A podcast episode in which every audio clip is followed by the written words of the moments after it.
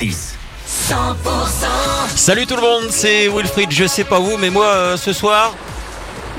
ah, Vacances. Eh bah oui, je sais pas vous, mais comment ça, il y a la direction qui m'appelle. 11h. Les tubes et l'info 100%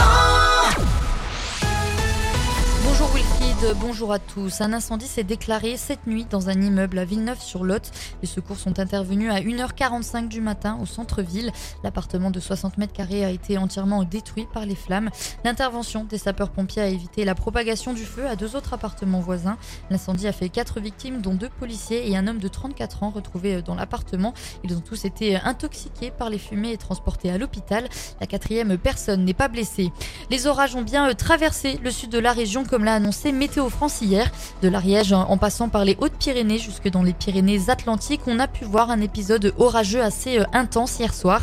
Les orages ont provoqué des inondations à Bagnères de Bigorre et deux coulées de boue dans le secteur euh, du lac d'Estaing et à Chust. Les pompiers ont fait euh, plusieurs dizaines d'interventions dans la soirée.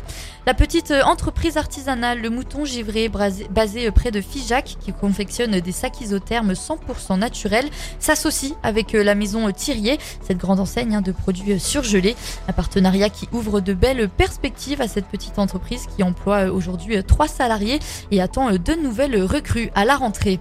Et le festival Écosystème démarre ce soir à Gignac dans le Lot. Au programme, trois jours de festivités. Et pour cette 21e édition, 21 artistes se produiront, dont la chanteuse Jane samedi soir. Elle revient avec un nouvel album.